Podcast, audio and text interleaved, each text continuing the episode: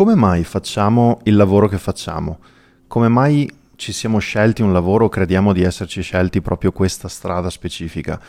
Come mai qualcuno è alla continua ricerca e magari sembra mh, non trovare mai il posto, il proprio posto a livello professionale e invece altre persone nascono con questo sogno, con questa idea molto precisa che poi eh, vanno dritti come un treno e se la conquistano anno dopo anno, la espandono anno dopo anno.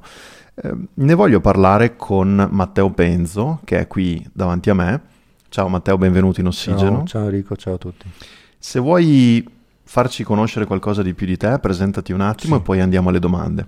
Mm, io mi chiamo Matteo, sono un uomo, mi diletto a cercare e ad essere libero quanto più possibile la verità il resto sono, come ben sa il buon Enrico, estensioni egoiche, cioè faccio il medico, ma quelle sono identità, faccio l'anestesista, faccio il padre, il partner, sono tutte estensioni, tutto quello che è fuori da me non è, non è me è parte di me, sono i miei ruoli, quindi di fatto se dovessi presentarmi direi che sono solamente un uomo che cerca di essere quanto più libero possibile e sempre alla ricerca di una verità, la verità che considero essere a 2-3 metri davanti a me e quando la sto per afferrare avanza di altri 3 metri. Questa è la migliore definizione che adesso, perché la definizione è una gabbia e io all'interno di questa gabbia faccio fatica a stare, quindi meno mi definisco e più contento sono.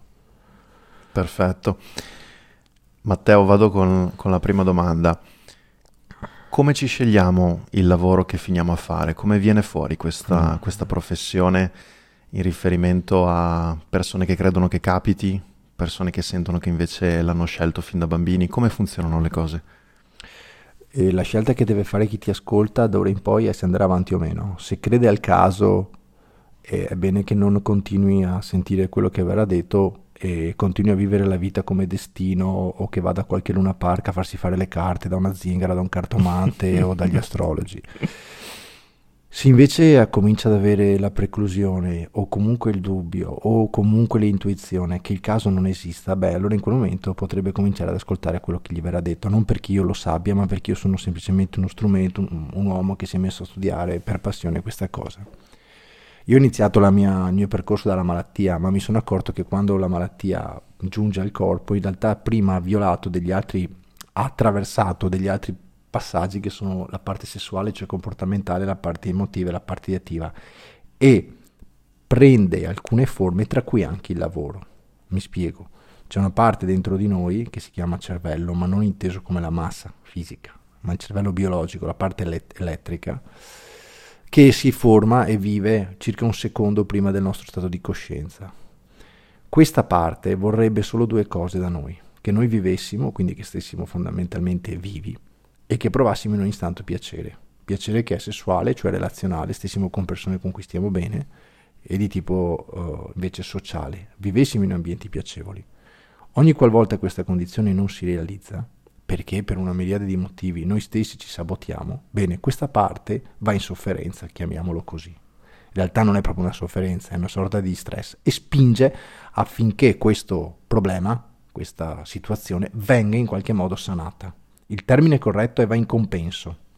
È un po' come ti dicessi che se tu hai un tavolo in cui una delle quattro zampe è leggermente più corta e l'obiettivo del falegname che è il cervello biologico, è quello di tenere il tavolo dritto, perfettamente allineato, a bolla.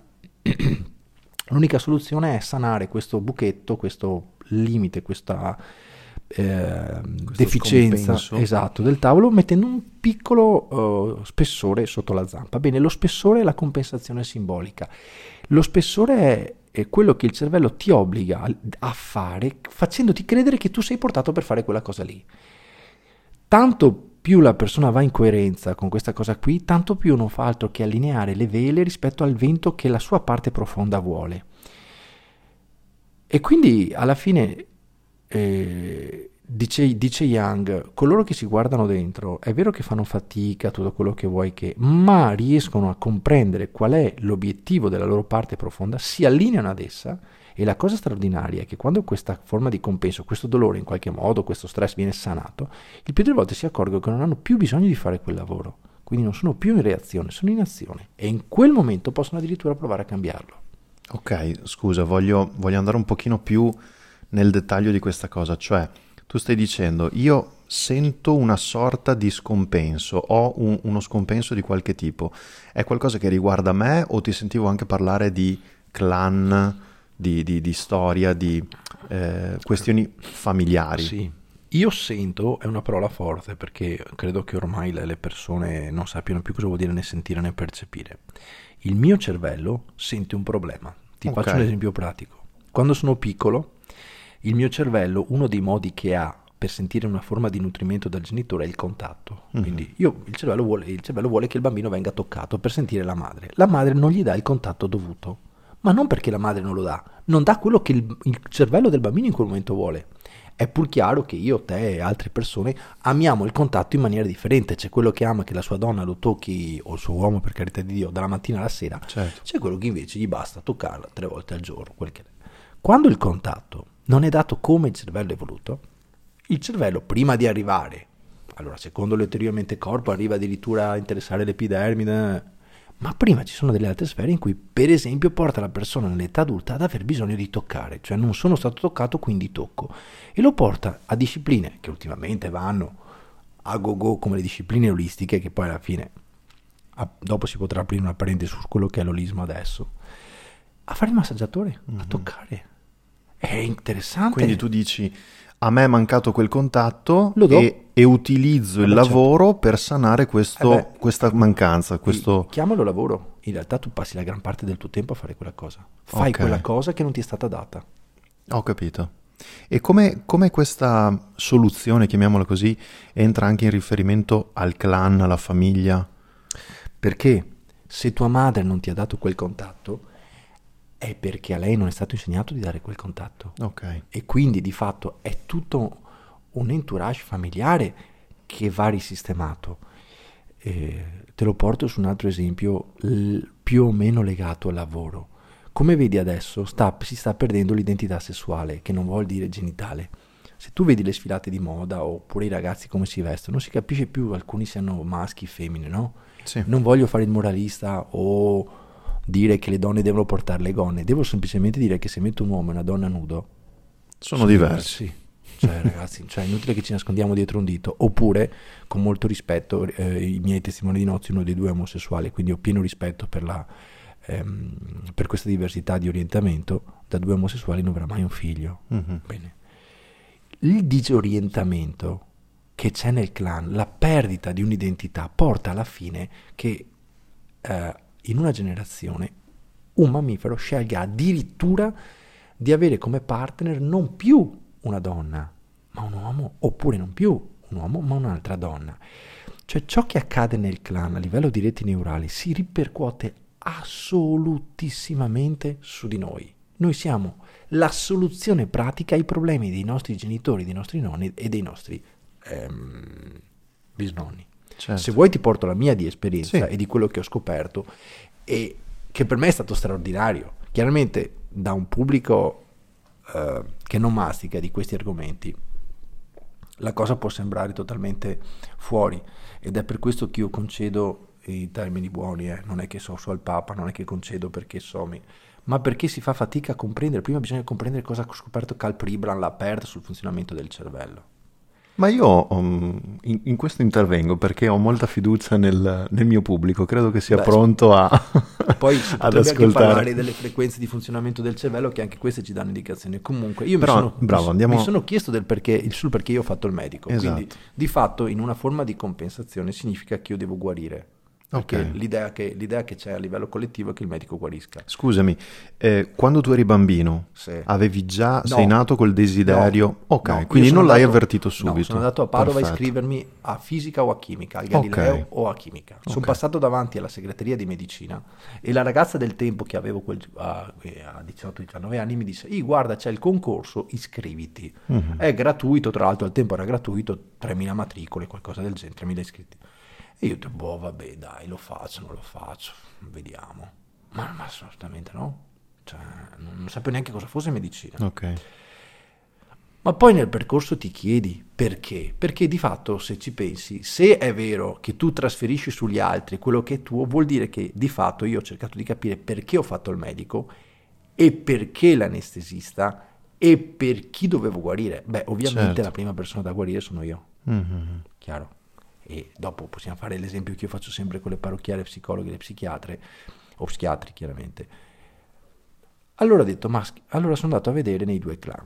Nel clan di mio padre Mhm. accade una cosa molto Per particolare. clan intendi famiglia? Sì, sì, Ok. vi chiedo scusa, sì, Mhm. sì, proprio nella famiglia. Mio padre rimane orfano alla 18 mesi, quando lui era piccino, aveva 18 mesi, perché mio nonno va in guerra. Sì.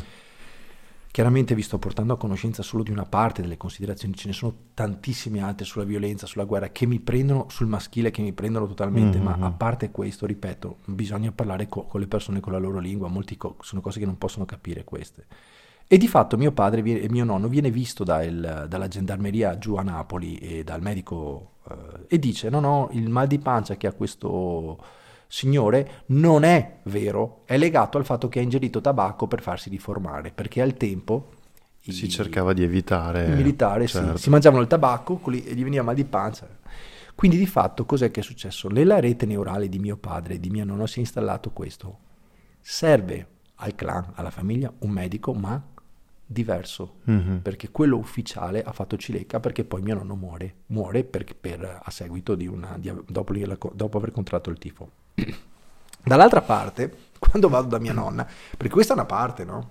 Ma è vero che la famiglia poi è stata tempestata di neoplasie e quant'altro, quindi comunque il tema di serve un medico alla famiglia ehm, Rimane anche sì, in altri sì, significati. Assolutamente, Mhm. assolutamente. Poi dall'altra parte c'è la parte invece di mia madre, in cui quando vado a chiedere a mia nonna una cosa particolare, una- un- l'evento che più l'ha segnata da piccolina è stato che a un certo punto le vengono tolti praticamente tutti i denti dalla bocca, ma erano talmente poveri che avevano i soldi per pagare il medico e non l'anestesia. Mamma Quindi mia. le tolgono tutti i denti o quasi, praticamente a, si dice a Venezia, Così. a peo vivo. e quindi tu capisci come io praticamente finisco poi al quarto o quinto anno indeciso tra alcune specialità, eh, non so se si può dire un podcast, in cui entri solo con raccomandazione Mm. e vedo che nonostante io fossi, mi sono laureato col massimo di voti, la lode, non potessi accedere perché anch'io ero- sono arrivato alla laurea orfano di padre. Non avevi questo Eh, prerequisito, no. diciamo. Allora finisco casualmente ad anestesia. Ok. Tutto filato, tutto liscio. Quindi tu stai dicendo, uno, non era programmato, No. due, ti, ti è stato proprio messo davanti, suggerito da qualcuno, tre, Eh, sì. L'anestesia, Sì, no? An- anche questo un Eh, pochino certo. in fila, no? Quindi tu Certo. sai quando magari in matematica, in, fisi- in fisica si dice per un punto passano infinite rette, per due punti, per tre punti, per quattro punti, quando sono tutti in una. fila, Ne passa una. una sola. Ma io, io invito eh, qualsivoglia persona che ti sta ascoltando, che ci ascolta, a prendere uno dei madonnari, il più bravo tra i pittori che c'è al mondo, e fargli fare un esercizio di fisica. Oppure invito un fisico a fare un disegno tra i più banali. È ovvio che c'è una rete dentro di te. Una...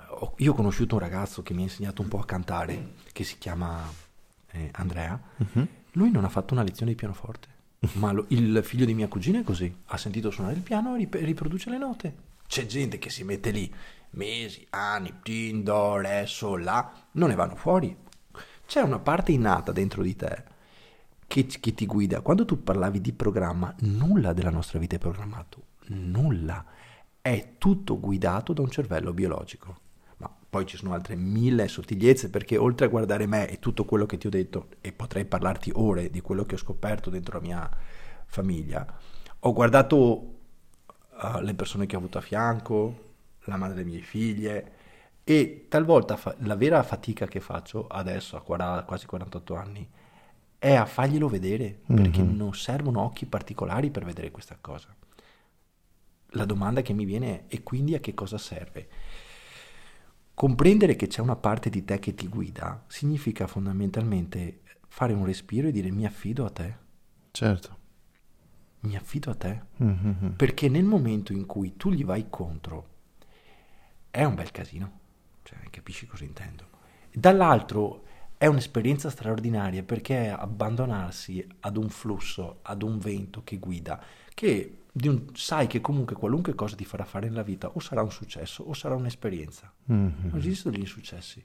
Ti fa sentire il freddo per arrivare al Polo Nord, Comunque dici è parte del, del percorso che Ah, sono qui sì. a fare. per forza. Che lui vuole che tu faccia. Certo.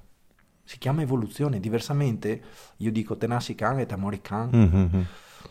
Tu nasci a natroccolo e muori, ehm, e muori eh, ehm, un cigno. È questo il senso, la cosa che vuole il tuo cervello, che tu stia vivo e bene. Quindi lui Certo. ti creerà le condizioni in alcuni luoghi per stare male affinché tu ti sposti. Mhm. Quindi quando un lavoro non ti serve più, te lo fa cambiare.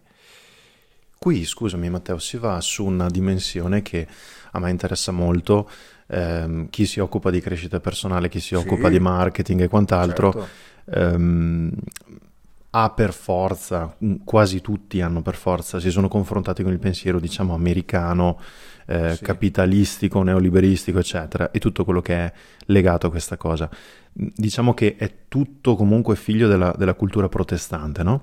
Eh, in, in- in parte non, non esattamente aderente alla nostra, quella italiana, perché è figlio di un'altra cultura che è quella Sì. diciamo, legata alla, alla religione cattolica.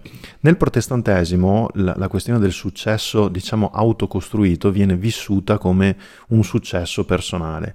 Eh, figlio di questo paradigma c'è tutta poi una cultura molto più moderna che è quella proprio del costruirsi da soli, del farsi da soli, del conquistarsi le cose da soli, quindi di credere, di porsi un obiettivo, fare delle scelte e arrivare fino in fondo. Io ho visto che ci sono persone che fanno con grande determinazione, con grande eh, velocità avanzamenti in questo percorso che si sono, tra virgolette, ideati da soli, Sì. consapevolmente. Ci sono invece altre persone che sono veramente molto confuse, che trovano battute di arresto, che non hanno trovato il loro posto nel mondo da un punto di vista professionale, Certo. intendo, e quindi quando poi eh, fanno questi piani, questi progetti, eh, immancabilmente devono confrontarsi con quel famoso senso di fallimento, Certo. di eh, inefficacia, di inefficienza e di, e di stop Sì. e di dire forse non sono capace, forse non è la mia strada, forse non sono in grado, eccetera, Sì. e, e sicuramente non è facile.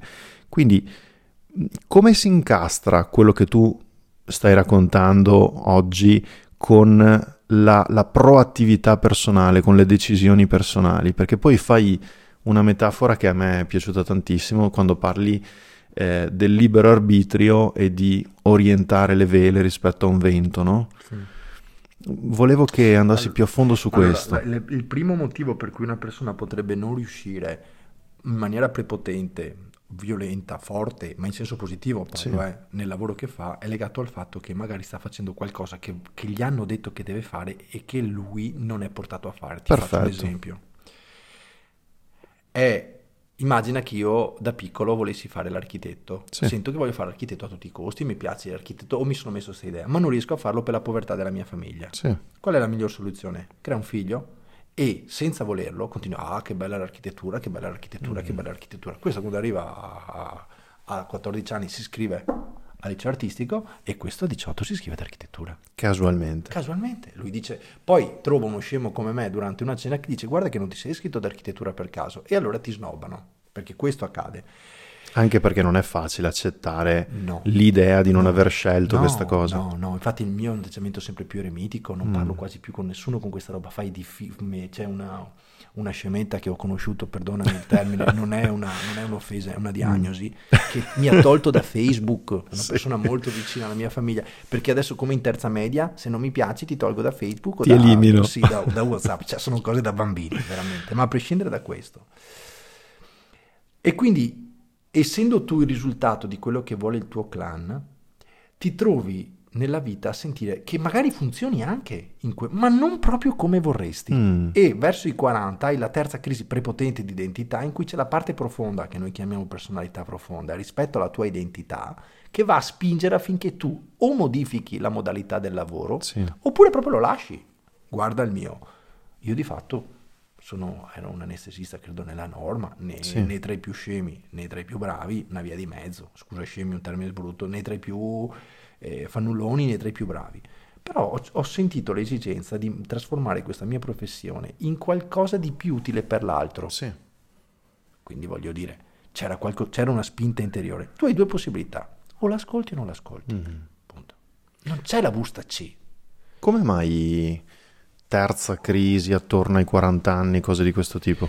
E questa non è minimamente un atteggiamento, una definizione di natura scientifica, tuttavia ci sono tre momenti in cui il cervello biologico, cioè la, la rete neurale, spinge sull'identità che Ok. ti crei. L'identità che cos'è? Tutta quella strategia di comportamenti che tu adotti per essere amato e rimanere attaccato al clan, cioè Mamma alla mia. famiglia. Perché?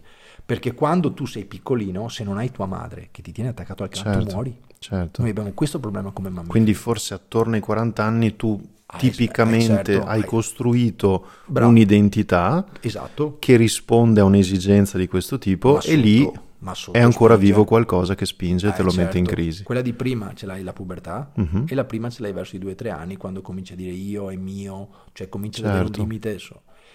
Lì l'animale, cioè intendo il mammifero, fa una profonda scelta se rimanere in identità o in profondità. È Mhm. l'ultima, l'ultimo spiraglio che ha per svegliarsi fuori. Dopo lo può fare Enrico, ma... Ma infatti cosa succede? Succede che a 40... Adesso non è che 40 è il giorno del compleanno, eh. c'è chi prima, c'è chi dopo. Di solito dice che noi- a noi maschietti ne manca un boio che arriviamo dopo e femmine non fia prima. Cam- Io ho conosciuto femmine che Ne manca un boio, traduco per chi non è Sì. esattamente de- del posto, Gli manca un, bo- un- un- una qual- bollitura, Sì, sì, per Eh, essere a- co- cotti al dente. cotti a puntino. E, e quindi al- alla fine tu ti trovi in una condizione in cui sei, non so, un professionista affermato, hai tutto, va tutto bene, Sì. poi arriva una cosa nella tua vita che ti toglie la terra da sotto i piedi e capisci che tutto quello che ti sei creato sono illusioni, sono fottute illusioni che non ti interessano, sono estensioni esterne di te, non sono evoluzione interiore. Quello che lasceremo qui non è la casa Certo. e le cose, ma sono i rapporti che abbiamo creato con... dopo 10-15 anni di quello che hai fatto fuori non se ne ricorda nessuno, anzi spesso sono motivo di lite tra gli umani quello che lasci. Certo. Sono i rapporti che hai creato, la tua biografia quella che fa la differenza. E Nelle che- relazioni Ha dici. voglia. Mhm. Che cosa rimarrà di me? Il seme che ho messo nelle mie tre figlie, le persone che ho avuto il piacere e l'onore di incontrare nella mia vita. Questo rimarrà di te, non Mhm. è a casa, è a macchina. Quelli sono oggetti per divertirsi, ma va bene, vanno bene anch'io, anch'io mi piace la macchina, mi piace le piante, ma sono Certo. estensioni egoiche. E più tu ti definisci all'interno di un qualcosa, più è un tuo limite non uscirne. Esempio, io sono un medico, molti Sì. esordiscono su Facebook, io sono un medico, io non sono un medico, tu fai il medico. Certo. Se tu dici io sono un medico, nell'attimo in cui per un qualche motivo non puoi più svolgere questa professione, che cosa sei? Un vecchio che gira con un can al parco che porta il can a fa pipì? Sì, questa è una cosa forse particolarmente sentita anche in Veneto. Sai che anche quando, anche prima del Covid, no?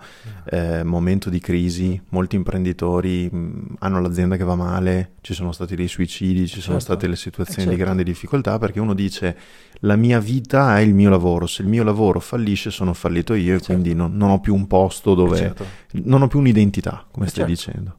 Perché ti, si definiscono in quella cosa lì. Se la, la definizione fosse a priori a- e aperta a 180 Quindi gradi- sull'uomo, la donna... Certo, mhm. eh, certo, eh, certo, eh, assolutamente. no, no, no.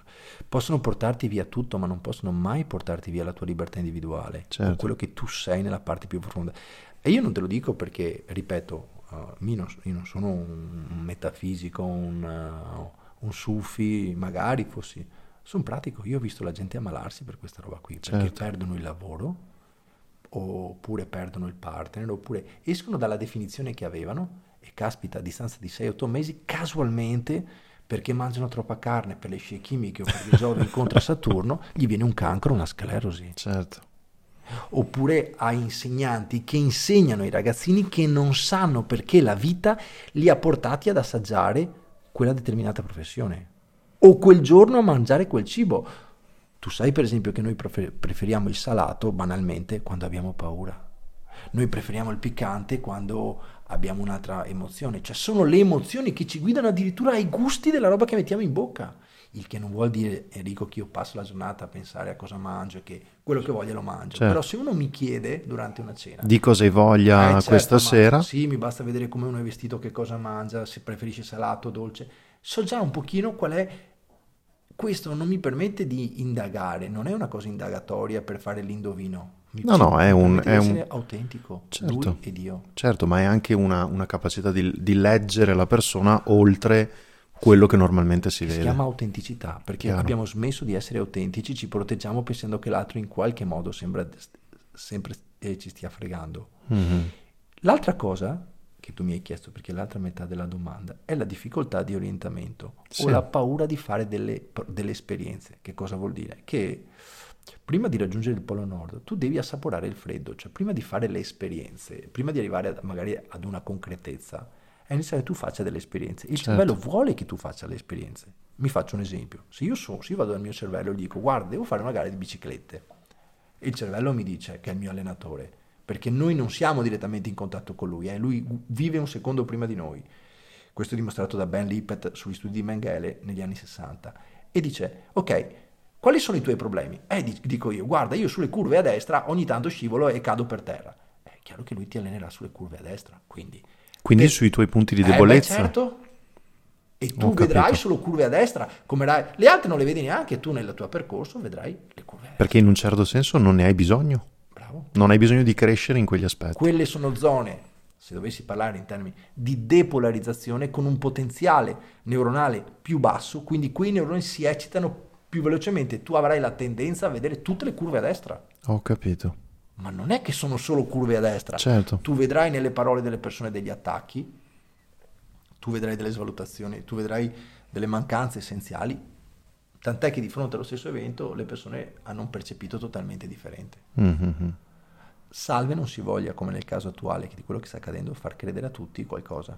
Allora tu riesci Si a... va su un percepito comune, Sì, certo, chiaro. certo, si gioca sull'ignoranza delle persone. Però lì, vabbè, si va su un, un ambito di Che comunicazione di massa e Esatto. quant'altro.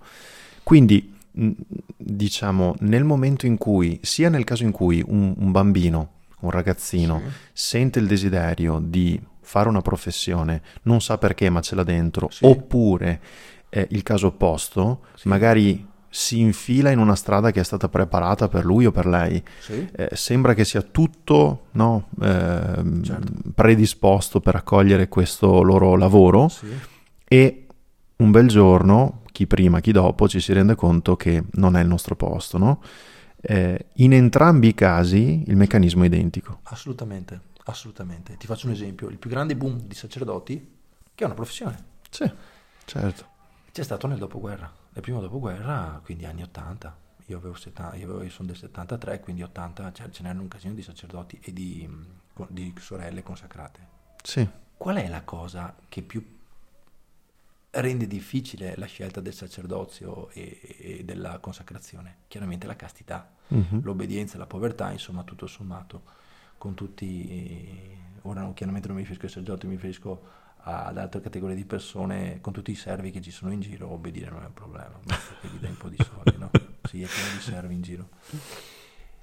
Che cosa c'è stato nel momento in cui alla fine della seconda guerra mondiale eh, gli inglesi, gli americani hanno liberato? C'è stato un casino di stupri, di violenza.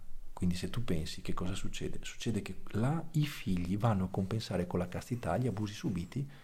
Certo, tu puoi dire, beh, è un caso. Eh, dimmi perché adesso questo non accade più, Mhm. perché non c'è più nessuno che vuole. Oppure, immagina che tu debba in qualche modo, la tua famiglia ha avuto una, una- una una, eh, delle storie particolarmente brutte, che non è bello raccontare. Sì. Che cosa potresti fare? Andare a riscrivere la... Queste Eh, storie. certo, e qual è tipo? Lettere, manoscritti. Narrativa. Certo, I, già i narratori tipo, ehm, come si chiama, eh, Harry Potter, Sì. quelle hanno, sono forme di attività cerebrali in cui ci sono attive due aree, si chiamano mitomani. Mm. Cioè riuscire a creare una storia così fuori dalla realtà, ma non serve andare in Harry Potter, io ogni tanto prendo in giro chi scrive e chi legge 50 sfumature di grigio, Mm. perché Che quelli- non ho- per fortuna non l'ho letto. No, me, me ne hanno raccontati degli stralci perché sono interessato. Ma chi legge quella roba? Chi scrive quella roba è mitomane. E chi la legge anche. Ma ci sono degli Cosa elementi. intendi per, per mitomane Il esattamente? mitomane è colui che riesce a inventare una storia descrivendola in particolari così credibili che lui stesso può immaginarli e chi legge riesce a entrare nella storia. Ok. Dice, "Ah, un romanzo straordinario. In realtà quello è, è, legato a due aree del cervello, che è l'area del bronco e l'area del retto, una a destra e una a sinistra, per cui lui, siccome è in un debito di identità, in una profonda rabbia, crea un altro mondo nel quale tutto questo può prendere una forma particolare. Ok. Tu capisci che è follia, Enrico, comprarsi 24 automobili, per quanti soldi tu abbia, so, che cazzo te ne fai di 24 macchine? Però questo 24 macchine, riservare una, una stanza in casa, io sono i particolari che mi sono fatto narrare, per, del primo, poi mi pare che ne abbia scritto qualche altro, no? e, e, in casa, per, con tutte fruste, manette, cioè sei, sei, fuori dalla realtà. Mm-hmm. Per esempio, questa tizia gli ho chiesto che lavoro faceva quando lui c'è una tizia sfigata, una cenerentola del momento. Che, gli ho detto che lavoro fa sta cenerentola? Lavora in una ferramenta. Tu sai che il metallo è l'elemento della tristezza in medicina cinese, quindi fondamentalmente lei è triste quindi l'autrice è triste e vorrebbe che un uomo la venisse a salvare. La macchina in compensazione simbolica è una forma di autonomia, quindi a questa qui manca l'autonomia. Il fatto che abbia detto che ne ha 24, se tu unisci il 2 e il 4, diventa il 6, che a livello di frequenza e non sono capaci di scegliere. Cioè ci sono una serie di elementi, di giochi. Di segnali, di ah, simboli. Fantastico. Mm. È fantastico. Non a caso, cioè lui non ha detto ne ha 20 di automobili o 18, ne ha 24 quella frequenza non è casuale. È per questo che ti dico, chi crede al caso, questo podcast è meglio che non lo senta. Qualcuno mi dice ogni tanto... Questo episodio... Ma sì, mi dice ogni tanto stacca la testa. Ma io non è che faccio tutto il giorno questa cosa, mi, mi, stavo preparando il minestrone prima, non me ne frega niente delle verdure e quant'altro. Però se tu me lo chiedi io sono matto per capire e interpretare questa roba. Chiaro. Perché vai a capire cosa vuole da te la tua parte più profonda, che possiamo chiamare anche coscienza se vuoi, lo chiamo mm-hmm, cervello mm-hmm. biologico per formazione. Voglio ehm, provare a mettermi in gioco io per primo, no? portandoti un piccolo pezzettino della mia storia, sì. in modo da... Mh, mm, è, è, qualcosa che tu non conosci, ok? Sì. È qualcosa mh, mm, di cui io non ti ho parlato, in modo che il pubblico possa capire in qualcosa che non ti riguarda che cosa si può leggere. Non ho idea anch'io, neanch'io di cosa può, può venire fuori. Comunque... Um, un bel giorno sì. mi tolgo da una situazione, eh, da, da, da, un lavoro dipendente che non mi dava più soddisfazione. Sì. Ero, eh, mi occupavo di ICT e mh, mm, quindi ICT? Eh, informatica, comunicazione e tecnologia okay. all'interno di, una, di un'azienda. Okay. E, ad un certo punto decido di, di, togliermi perché ci sono delle cose che non mi vanno più bene dentro, dentro questa azienda non so bene che cosa fare. Dopo mh, diverse situazioni, diversi tentativi, diversi esperimenti, decido che non ho voglia, no, non ho tanto tempo, cioè capisco che, che all'imprenditore a cui mi ero rivolto eh, servono dei tempi, ci sono dei tempi tecnici, ci sono delle, delle, dei processi produttivi che devono finire prima del mio intervento. Non facevo una piega, okay. però io uno avevo bisogno di sopravvivere e due eh, non avevo voglia di aspettare i tempi di qualcun altro e quindi cosa faccio? Decido di iscrivermi a un corso per noi imprenditori eh, alla Camera di Commercio di Venezia, una, un'azienda speciale della Camera di Commercio di Venezia. Faccio questo corso, questo percorso per neoimprenditori sì. pensando di essere arrivato lì per aprire un mio e-commerce, sì. ok? Di abbigliamento, un brand che mi ero inventato per una cosa molto particolare, a cui tengo molto, e facendotela breve, finisco sì. a fare il formatore sì. di e-commerce sì. all'interno della stessa azienda in cui ero andato a fare il corso. Quindi invece di eh, diventare un, un, commerciante online, chiamiamolo così, io finisco a fare il formatore perché per un caso che non mai avrei immaginato in vita mia, eh, sono eletto come rappresentante, tra virgolette, della classe di, di imprenditori, di neoimprenditori, che aveva bisogno di mm, chiudere il, su, il, cerchio su alcune sì. questioni di questo percorso formativo e mm, mi dice guarda conduci tu queste lezioni conduci tu questa modera tu questi eventi ne faccio 4-5 porto delle mie proposte per gestirli sì. la Camera di Commercio mi vede e mi dà un incarico sì. da lì in poi e poi chiudo la parentesi eh, la mia, chiamiamola carriera formativa, che non avevo mai pensato un solo secondo in vita mia, tra virgolette, esplode perché mi arrivano incarichi dappertutto, sì. tant'è che eh, molti formatori più esperti di me, con anni di lavoro alle spalle, mi chiedono cosa ho fatto per avere quell'incarico, dove ho fatto pubblicità, sì. che tecniche ho utilizzato. Io non ho fatto assolutamente nulla. Sì. E quando mi consegnano i questionari, mi hanno consegnato i questionari di valutazione del pubblico, sostanzialmente eh, erano anni che non avevano dei risultati così positivi. Poi da lì è nato love marketing, eccetera, però già questa cosa che io non mi aspettavo te, te la dono perché tu la possa smontare in pezzetti e darmi una una lettura non tanto per me, ma perché magari può essere interessante da, da ascoltare, no? Perché ognuno, certo, certo, ascoltando certo. questo episodio, possa fare due conti. Certo.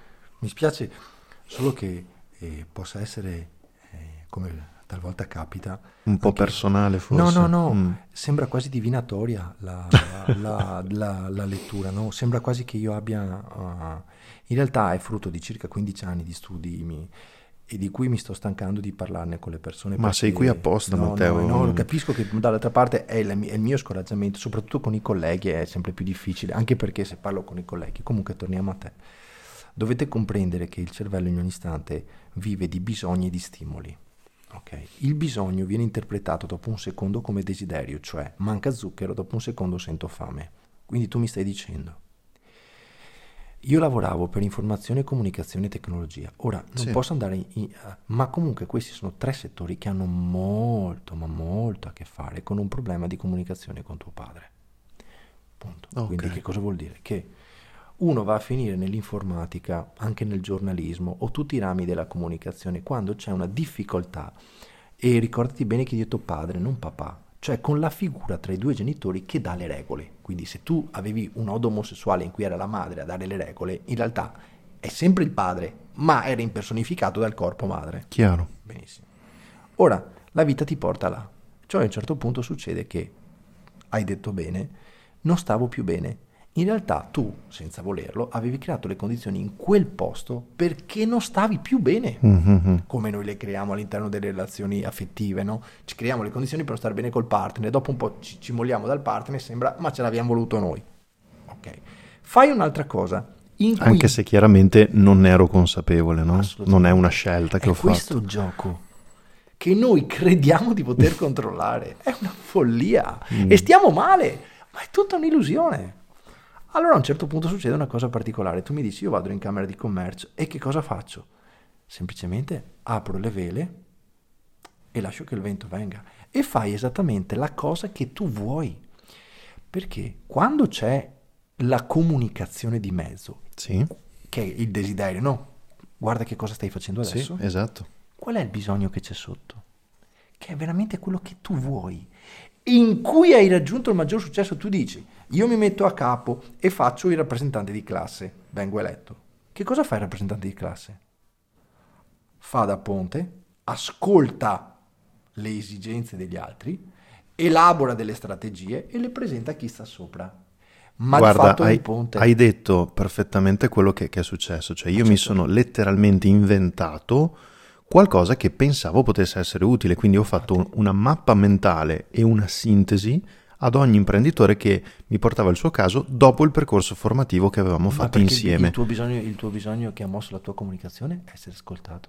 Essere ascoltato. Hai voglia? Guarda adesso cosa Come siamo qui ora. Ma se vai ancora più dentro, perché qui non siamo ancora proprio nell'ideativo, siamo ancora nell'emotivo, è che tu ti ascolti. Che io mi ascolti. Eh certo, tu vuoi che gli altri ti ascoltino, ma perché il bisogno interiore è tu ascoltare te stesso. Okay. Quando tu ascolti te stesso spacchi fuori tutto, perché? Perché sai esattamente che cosa vuoi fare, dopodiché il fatto che tu ti sia messo a disposizione mette il tuo cervello nell'emisfero corretto, perché eh, come ti dicevo quando ci siamo conosciuti, secondo me sei un mancino, il mancino deve, nella maniera più assoluta, sviluppare in termini di genialità le sue capacità, cioè è uno che riesce a vedere cento cose insieme, portarle a qualcun altro che decida, laddove dove tu puoi fare un po' di casino, quando ti metti nella bega di decidere, di fare il capo, Ho capito. lì ti incasini. Quindi dietro a quello che tu mi racconti c'è, da un lato il tuo bisogno profondo di comunicazione, legato a qualcosa da sistemare con l'archetipo paterno e poi se vuoi ti dico un'altra cosa lì. Certo. Ma il, profondo, il, profondo, desiderio di essere ascoltato. Ascoltato. Okay. Ma per essere ascoltato ho bisogno che tu in primis ti ascolti. Ed è questa la, la, la... La sfida. È certo, Mhm. è certo. Perché ti dico l'archetipo paterno? Perché noi cerchiamo dagli altri quello che non abbiamo avuto dai nostri genitori. Quindi io dico, mi faccio fare carezze dal partner perché non le ho avute da mia mamma. Ma non potrà mai essere così. Perché le carezze del tuo partner non sono quelle di tua mamma. Certo. Quello che devi comprendere è che se tua mamma non te le ha date, è perché non sapeva dartele, non era in grado di dartele. E là la cosa chiude. Allora la guardi con amore e dici grazie per quelle 10 che mi hai dato. Tuttavia, dal mio partner o dalla mia partner, se è una donna, io ne voglio 100. Ma mi sono ascoltato e ho lasciato andare quella persona che era mia madre, comprendendo che lei, Ha fatto quello che poteva. io non ricordo grandi baci a baci da mio padre, Certo. ma lui ha avuto un padre che gli dava? Mhm. No, gli è morto che aveva 18 mesi, lui non sa neanche che cos'è suo papà. Certo. E infatti a me non, non mi ricordo tutti sti abbracci, sti baci, ma lui non sa che cosa sono, non li ha mai ricevuti da un uomo e quindi non sa come darli. Capisci? Del resto, Wow. anche per me, nel momento in cui abbraccio un uomo, ho un po' di smarrimento perché non mi ha mai abbracciato un uomo. Ma non perché non sono omosessuale, tutte se solfe Certo, qui, certo. perché, eh, non hai fatto esperienza eh, da- dall'archetipo paterno, se non ho capito male. Mhm. Bravissimo. Quindi che cosa succede? Che nel momento in cui il cervello sente questo tavolo che zoppica, ti fa fare quella cosina lì. Tu hai due possibilità. O la fai e stai sereno e non rompi le, le palle a tutto il pianeta. Vivi la tua esperienza e la vivi con... Certo è che nel momento in cui dispieghi le vele e lasci che lui vada, non puoi altro che avere successo. Il non vuol dire che diventi miliardario come Berlusca, perché lì c'è un'altra ah, attività cerebrale, si chiama megalomania. Mm. Tuttavia puoi comunque eh, vivere serenamente facendo le cose che ti piacciono e star bene. Ok, fa- fammi capire questa cosa.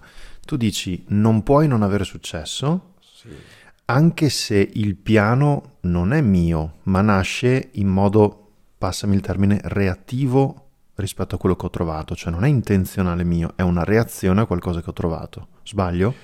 È una compensazione. Compensazione. Lì fai, ma nel momento in cui la fai, ora ti dirò una cosa, il cervello continua a fartela, fartela, fartela fare finché non ha risolto il nodo. Ok, Poi ti quindi, di cambiare. quindi se ipotizziamo, no? se io risolvessi questo conflitto di Cambi comunicazione con l'archetipo del padre, Può darsi che cambi lavoro, o può darsi che questo lavoro che fai lo fai in maniera diversa e tu stesso, è più tipico dei mancini che dei destri, stai vedendo che la modalità con cui lavori, non tanto il lavoro, sta Certo. cambiando. certo, Perché? Perché stai cambiando tu, stai cambiando l'informazione, sta cambiando il tuo bisogno interiore. Più vai dentro, dentro di te, più cambia. Il cervello ha bisogno di un equilibrio instabile, non può star fermo, sennò è morto. certo. Siamo dei cadaveri. Io Quelli- posso, posso testimoniare che ogni cambiamento che ho avuto è stato preceduto da una crisi, letteralmente, che, eh, a, a cui ho imparato a, diciamo, soffrire meno, a porre meno resistenza. Cioè, all'inizio mi ha travolto e mi sono chiesto, ma scusa, ho praticamente tutto quello che, che potevo desiderare in termini professionali, mi è esploso tra le mani. Come mai non sono, non sono soddisfatto? Perché mi mancavano delle cose che poi mi hanno portato a love marketing e anche lì poi ho sentito un periodo di crisi, eh, sono ritornato sul mio personal brand che non avevo mai costruito prima, quindi tanti passaggi che mh, L'abbigliamento lo tratti ancora? no, in questo momento no. Perché? Quando hai parlato di abbigliamento, un'altra cosa che mi è sfuggita. Che cos'è Beh, c'è, c'è una cosa molto particolare che ti posso dire su questo. Il brand con cui volevo lanciare questo e-commerce si chiama Aroverso. Sì. ok? Che cos'è a roverso? Che in, Veneto significa alla rovescia, Sì. no? È fatalità e mh, confermo a chi ci sta ascoltando che non te ne ho mai parlato e non lo sapevi, lo stai sentendo adesso anche tu Sì. per la prima volta, è come mi ha sempre chiamato mio padre, cioè mi ha sempre detto se la gente va a ti te va a roverso, ossia tradotto se la gente va Certo. da, in- da una parte, tu vai da un'altra, tu vai eh, in senso contrario, no? E quindi questo Aroverso voleva essere un, un brand di t-shirt, di abbigliamento, per chi si sente controcorrente, ma non nel senso trasgressivo per forza, ma per chi magari, come appunto poi ho finalizzato in love marketing, Sì. crede in, in dei valori diversi che poi si sono trasformati nel mio lavoro.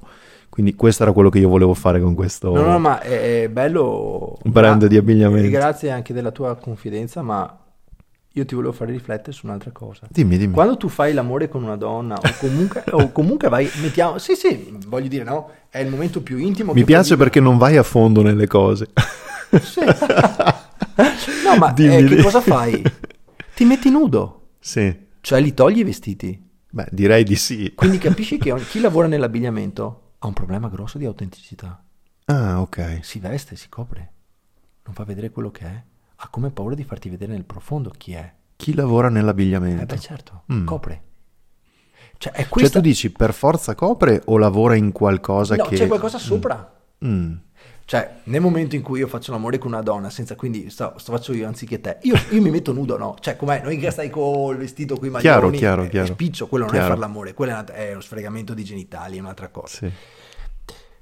Quindi, in quel momento sei per forza autentico, ma i vestiti li togli. Chi Mhm. lavora nell'abbigliamento, di per sé, lavora in un ambito nel quale la compensazione è di coprire qualcosa. Ma se vai sui lavori ce ne sono la parrucchiera che sistema le teste, di fatto come abbiamo detto l'altro giorno Certo. nei seminari fa lo stesso lavoro dello psicologo e dello psichiatra. Ma che qual è la testa da sistemare? La loro. La Cioè, lo propria. stesso lavoro. Mhm. Oppure poi un'altra cosa, se vuoi poi aggiungi, ci sono altre due cose che si può dire così di bello ai tuoi eh, ascoltatori è questa. Una, puoi andare su un piano biologico, cioè ogni lavoro può essere riferito a uno di quattro fogliette embrionali. Sì. Perché dico questo? Perché ti può aiutare a comprendere qual è un'altra, per portarti pian piano, la sofferenza che c'è, la compensazione da sanare. Ti faccio un esempio. Chi Sì. lavora nell'osteo articolare, fisioterapisti, osteopati, ehm, massaggiatori di muscoli, intendo non trattamenti, ok, di fatto vanno a battere su quello che è il foglietto embrionale del mesoderma recente, che costituisce tutte le strutture che ti rendono abile, capace a, e che chiaramente nascondono cosa? Una incapacità, una svalutazione. Quindi Ok. sono persone che fanno fatica a fare le cose, alias il bisogno dietro questa roba qui si chiama diritto ad esistere. Sono persone che fanno fatica ad esistere, Ok. ad avere la percezione reale che ci sono se non fanno qualcosa. Ok. Per esempio, anche un immobiliarista, uno che vende case, che crea spazi, perché il meso recente serve a creare spazi. Quindi qui si mettono insieme queste robe qui. Eh, ma ce ne, sono, ce ne sono finché vuoi Ce n'è per tutti. ed è divertentissimo perché tu puoi... Ma ci sono persone che scoppiano a piangere quando mi chiedono queste cose, glielo dico perché chi mi fa una domanda spiccia, gli do una domanda, gli do una risposta spiccia. Certo. Questa è una roba che ha bisogno di un po' di tempo perché dietro c'è una sofferenza. E poi l'ultima cosa, c'è uno strumento che noi in Dalet diamo al secondo anno quando la persona è un po' più centrata. Dalet che è la tua scuola, la tua società. Sì, Mhm. che è questa piccola SRL con cui facciamo corsi con persone che vogliono un pochino lavorare su se stessi, Certo. anche se non tutti hai strumenti in senso buono. Mhm. E lo diamo al secondo anno perché e si chiama, è una mappa, una mappa che ti dice come il tuo cervello si muove all'interno di 22 frequenze. Ed è bellissimo anche quello perché vai esatta- vedi esattamente non tanto che lavoro devi fare, ma come lo devi fare. Ok. Cioè, o che relazioni devi avere, perché ti dice all'interno di quel lavoro devi cercare per esempio il divertimento. Se tu sai che è un lavoro che per te è una pigna, non lo devi fare. Se, tu di- se, se- se lì c'è scritto, se nella mappa c'è scritto che nel lavoro per te deve essere una frequenza 3 di comunicazione, tu devi cercare un lavoro come il tuo, comunicazione, parlare, eh, public speaking, qualcosa di questo genere qui.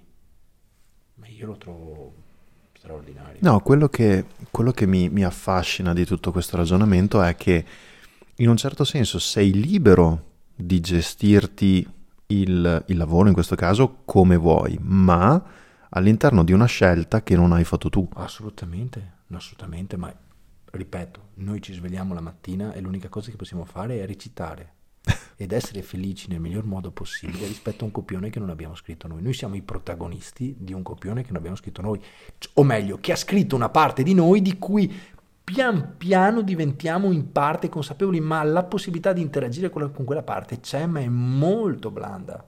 Ok. Molto blanda. Ti volevo chiedere un, un paio di focus eh, finali. Uno, cosa mi dici di chi è confuso e non sa trovare il proprio posto nel mondo, il proprio lavoro, non sa che cosa fare? Io ho qualcosa da dirti in questo, Mm. non che mi riguardi per forza, ma ho sentito molte persone Sì. eh, che sono in questa situazione. Però volevo ascoltare te prima. Dimmi, dimmi, io sono No, dico, se tu me ne parli, eh, così... Queste, queste persone che non sanno che cosa fare, eh, molto spesso io mi sono accorto che eh, non danno valore a quello che sentono. Cioè, quello che sentono non vale nulla, quello sì. che invece viene detto da altri sembra che abbia tutto sì. il valore del mondo. Sì. Eh, quello che è già stato previsto, il percorso standard, vale, quello che senti tu dentro non vale nulla. Quindi, dalla mia esperienza, quello che ho notato è che non è che le persone non sanno cosa vogliono, non sanno, non sentono, ma non gli danno valore. Questo è quello che ho visto, però se hai un... Sì, quello che posso dirti io è questo, che mm, per quanto concerne gli indecisi, ehm, il cervello, oh, immagina che io vado, vedo una bella donna, suona un bar e voglio invitarla a bere uno spritz. Quindi che cosa fa il cervello biologico? Manda il segnale, scarica elettrochimica, dopo circa un secondo io sento il desiderio di invitarla. Prima c'era il bisogno di riconoscimento, il desiderio di invitarla, ma per una remora morale non frega. lo faccio. E una volta, e due volte, e tre volte, e quattro volte. È come se il mio cervello, per una serie di condizionamenti che poi anche durante i corsi noi spieghiamo, eh, avesse quasi bisogno o dell'approvazione esterna o comunque frenasse. Il cervello è ergonomico, siccome comunque in quel momento ha un po' di sofferenza, cioè che cosa vuol dire? Manda sulla corrente e non, la, non la mette a massa. Non scarica. Ok, che cosa fa? Non ti fa più sentire quella roba là. Quindi che cosa fa? Hmm. Va in inibizione. Quindi e tu qui... dici, sono persone che per un sacco di volte hanno sentito certo. uno stimolo, eh, un'intuizione o qualcosa e non l'hanno ascoltata. E il cervello dice non te la faccio più ascoltare. Perché sentire l'intuizione e non svilupparla è sentire la corrente che arriva al dito e non muoverlo. Mm-hmm. E quindi tu senti come un fastidio. Può allora... essere un, un, meccanismo anche di mh, tutela, nel senso che se non lo scarico è un problema, quindi non te lo faccio sentire. Certo. Può essere e, questo. Sì. Però, certo, qual è la soluzione? La soluzione è la stessa, è le, lo, te lo posso tranquillamente dire, è esattamente quello che fanno gli orsi, le orse, quando l'orsetto diventa adulto. Mm. Intanto sarebbe quella di diventare adulti in tempi congrui, cioè 13, dai 13-18 anni, non aspettare i 55 sì. anni per uscire di casa. Sì. Cioè, cosa vuol dire iniziare a procurarsi del cibo e una casa propria in età adeguata? L'orsa, quando è, ha gli orsetti piccoli, e vede un pericolo emette un, un sibilo molto potente, acuto. Gli orsetti okay. vanno sopra l'albero. Quando vede che il pericolo è finito, emette un suono greve e gli orsetti vengono giù. Quando lei ritiene, nel momento in cui l'orsa ritiene che gli orsetti sono in grado di badare a se stessi, emette un suono acuto e poi va via.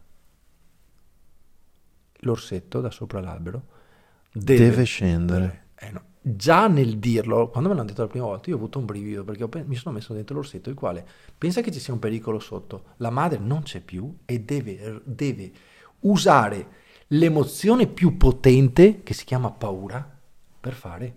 I pianelisti sono dei maghi su questo perché dicono if you can't you must, cioè ciò di cui hai paura, ciò che ti spinge, perché la paura che cos'è? È l'emozione, è una, serie, una scarica adrenergica che viene nel momento in cui tu hai un evento in cui devi andare in lotta o fuga, cioè devi provare a fare, devi fare esperienza. Mm-hmm. Se, se, non si è ascoltato per tante volte, è inutile che sta a dire colpa di mia mamma e colpa di mio papà, quello è un discorso che possiamo fare dopo. Adesso quello che deve fare è esperienza, esperienza di se stesso.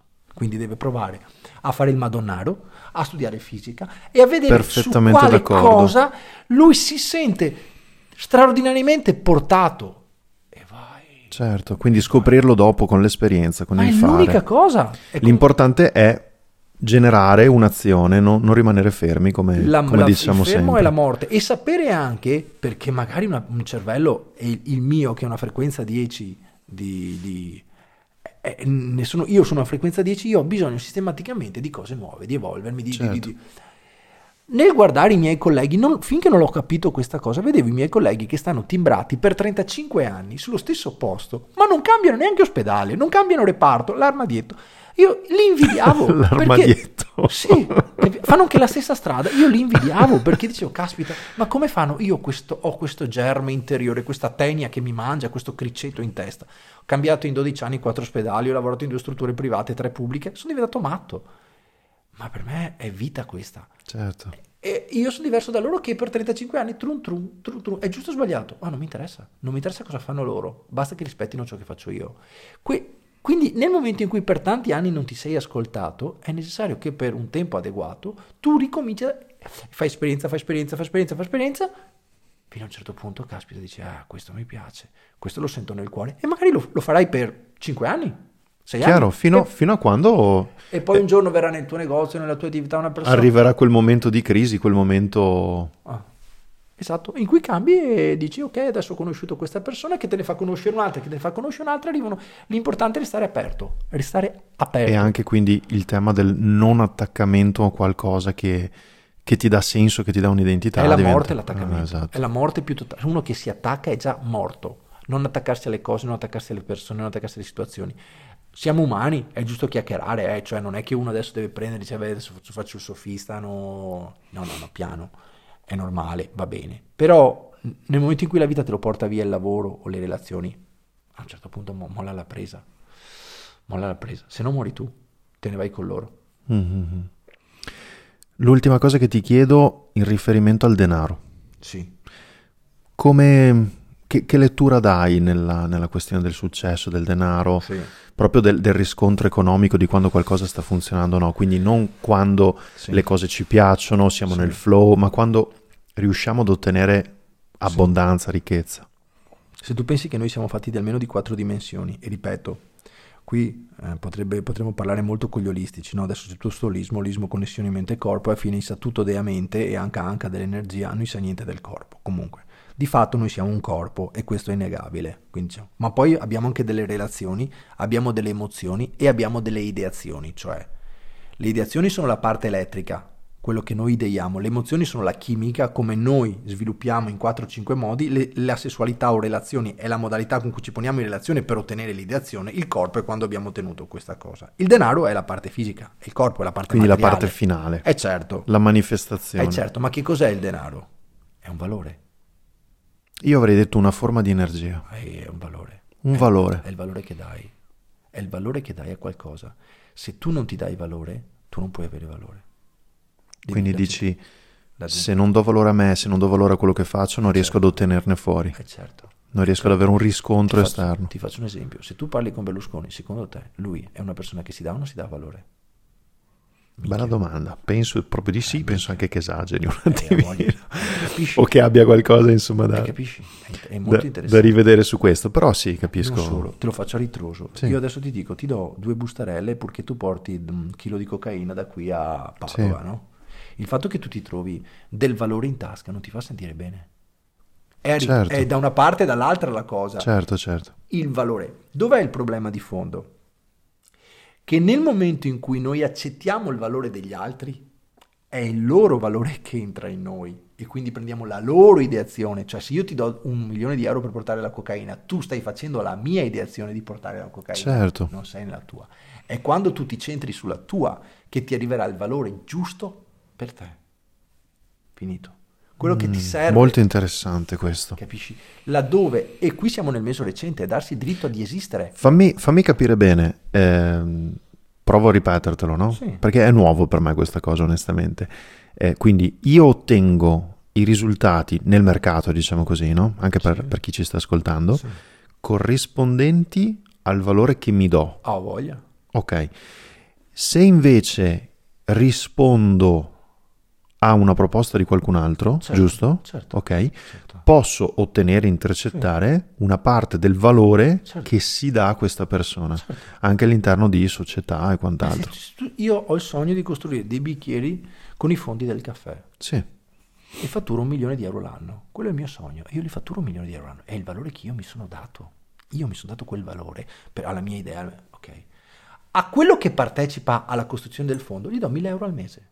È il Certo. valore che io do alla sua manodopera per aver partecipato alla mia ideazione. Lui dice, mi dà poco. Ma eh, sei tu che accetti. Mhm. perché ti va bene. È quello il problema. Infatti, quando uno eh, eh, le modalità, l'uso della parola non è casuale, molti mi dicono, gli chiedo che lavoro fai? E mi dice impiegato. Piega- piegato dentro. È piegato dentro, impiegato. Oppure dipendente. Vedi che già nel Sì, nome sì, sì, sì, dipende chiaro. da qualcuno. Che è- poi non è, non è una, una questione solamente no, in termini metafisici e quant'altro, è proprio una questione molto pratica. Certo. Questa è una cosa che anch'io porto molto alle persone, cioè può essere una scelta e non c'è nulla di male purché sia consapevole, nel senso Certo. che tu firmi letteralmente un contratto di dipendenza con una persona, con una società, Certo. che significa letteralmente, perché le parole hanno un Sì. valore, io dipendo da te. Eh, certo. E quindi prendo la tua ideazione e quindi tu sei autorizzato a darmi parte del tuo valore. Ma decidi tu quanto darmene? Perché per... Quindi st- è Però è, è- molto interessante che io entro nel, nella, cioè faccio parte della tua ideazione. Certo. Io non dico mai alle persone cosa fare, tuttavia li stimolo a, cioè magari viene, ho visto apicoltori piuttosto che gente che fa piante, che si dedica agli hobby nel pomeriggio, cioè la mattina per i 1200, 1500, Certo. quello che è di stipendio, sacrifica la gran parte della giornata. Poi gli chiedo, ma nell'altro settore l'hobby? No, no, forse ce la farei anche. Io, li- io di mio, gli- gli- mi rivedo di licenziati e buttati a capofitto sull'altra cosa. Dov'è il problema del mondo attuale? La paura. La paura da un lato, loro hanno paura, ma che anche magari la banca o chi per lei non ti Chiaro. dà il mutuo se non hai il cosiddetto posto fisso, Chiaro. che il buon eh, che Cozzalone eh, prende in giro Sì. eh, allegramente, che però è una realtà. Meravigliosamente. Esatto, è una realtà, la gente vuole il posto fisso, la gente non ha più, non ha il coraggio di, di, di sta- perché se dovessi ascoltarti ogni giorno sarebbe straordinario, saremmo tutti felici, invece è meglio che stiamo così tutti imbavagliati e un po' rimbambiti come vogliono adesso. Ok, Matteo, siamo arrivati, credo, alla fine, almeno di questo episodio, bello intenso. Io sono euforico di, di- di aver ricevuto queste, queste informazioni, di aver fatto questa splendida chiacchierata con te. Ehm, questo podcast funziona in modo un po' strano, forse, nel senso che io non mi do delle regole, non mi do delle scadenze, mi do la libertà totale e questo mi fa riflettere anche su quello che mi hai detto prima, perché mi sono esposto, no? Sì. Con te su questa cosa e con il pubblico, ma mi piace così, mi piace che tu abbia tempo di parlare, mi piace che tu non sia interrotto, mi piace che eh, non ci diamo un- una scadenza fissa, ma che nel momento in cui eh, sentissi di, di avere qualcosa ancora da, da scambiare, sarai di nuovo il benvenuto in questo podcast. Sì, non so, non so- ci sono i commenti, non so se i tuoi ascoltatori possono... Su YouTube sì. Eh, quello, se, YouTube. se hanno commenti e gli piace, e se no, per me è straordinario perché se non, ve- se non leggo commenti o non leggo commenti che voi chiamate negativi, per me sono esperienziali, dico ok, non è una cosa che interessa agli altri, io me la tengo per me, ma va, va bene comunque. Certo. È comunque Almeno, almeno è vera, almeno è autentica. Lo deve essere, lo deve essere, perché se non è, è, è- come il discorso della vita, se tu non stai vivendo la tua vita, perché non sei autentico, stai vivendo la vita degli altri, Certo. cioè bisogna stare attenti qui, ci stanno... E nella migliore delle ipotesi vivi quella tua- dei tuoi genitori, nella migliore delle ipotesi, se no addirittura vivi quella di qualcun altro. Qualcun altro ancora. È Chiaro. interessante, come molte coppie banalmente si trovano a separarsi, non ho capito perché, perché nei suoi genitori dell'uno né nei genitori dell'altro stavano bene assieme e quindi loro sono il miglior risultato e si separano loro, oppure donne che fanno le ragazze madri perché la madre non... È tutto un gioco straordinariamente bello e perfetto. Benissimo. Matteo, se qualcuno vuole cercarti in internet, vuole contattarti, trova che cosa trova di te? Come fa? Trova la co- la- il, no- il mio figlioccio che si chiama Dalet, è la quarta lettera dell'alfabeto ebraico, Domodossola, Ancona, Livorno, Empoli, Torino, Hotel, dalet.it. Con l'H Sì, finale. con l'H finale, che è una piccola SRL con cui proviamo a fare corsi di crescita personale e di comunicazione che partono dal corpo e arrivano al lavoro, alla famiglia, alla coscienza. Siamo un gruppetto di relatori, io mi occupo dell'anno chiaramente con la formazione medica, un più relaz- che emozione c'è in un organo piuttosto che in un altro, che relazione c'è col cervello e che tipo di comportamento la persona adotta se prima di arrivare ad ammalare l'organo. Non si fanno terapia, facciamo come la Z Tartar Contro, noi siamo a forma preventiva, vi insegniamo a lavarvi i denti per evitare la carie. Quindi non, non cercate forme di cura all'interno lì, la- la- le cura che noi proponiamo, la terapia che noi proponiamo è di tipo emozionale che, e non riguarda, non sostituisce la terapia che sennò deontologicamente diventerebbe preoccupante la cosa. Problematica, Eh, sì, da gestire. Assolutamente. Matteo, ti ringrazio tanto, è stato un piacere Grazie a te, grazie a te. e ci vediamo presto, ci sentiamo presto. Grazie anche a voi che avete ascoltato fino a qui il podcast e noi ci sentiamo al prossimo episodio.